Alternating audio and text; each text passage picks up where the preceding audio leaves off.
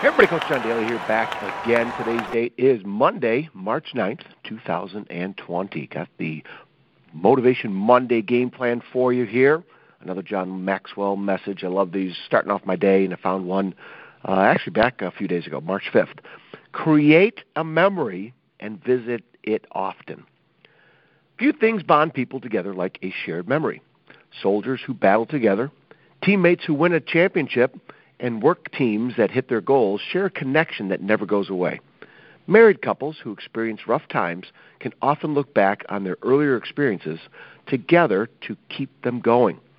Families bond when the rough time comes up on camping trips or share adventures on vacation, and then love recounting their experiences years later. Some memories come as the result of circumstance, but many can be proactively created. Author Lewis Carroll wrote, It's a poor sort of memory that only works backward. What does that mean to you and me? The richest memories are often those we plan and intentionally create.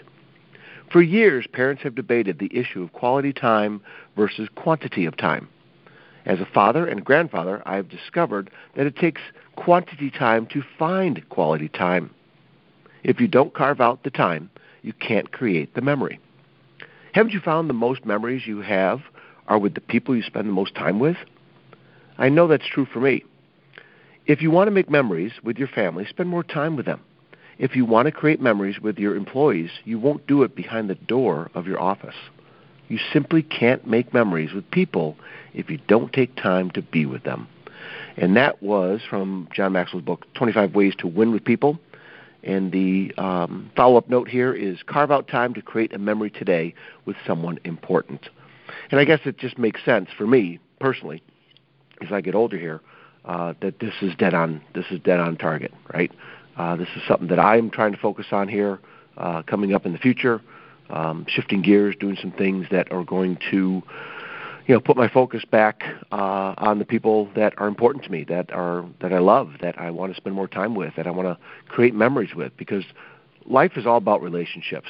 All right. So as you start off this week, see what you can do to connect with those people that mean something to you. Right you got to take the time. You got to invest the time with them, okay? And sometimes maybe it may it makes you to uh, decide and to change and to force yourself to make some changes and and look at where your time's going. Because again, we only got 24 hours in every day, right?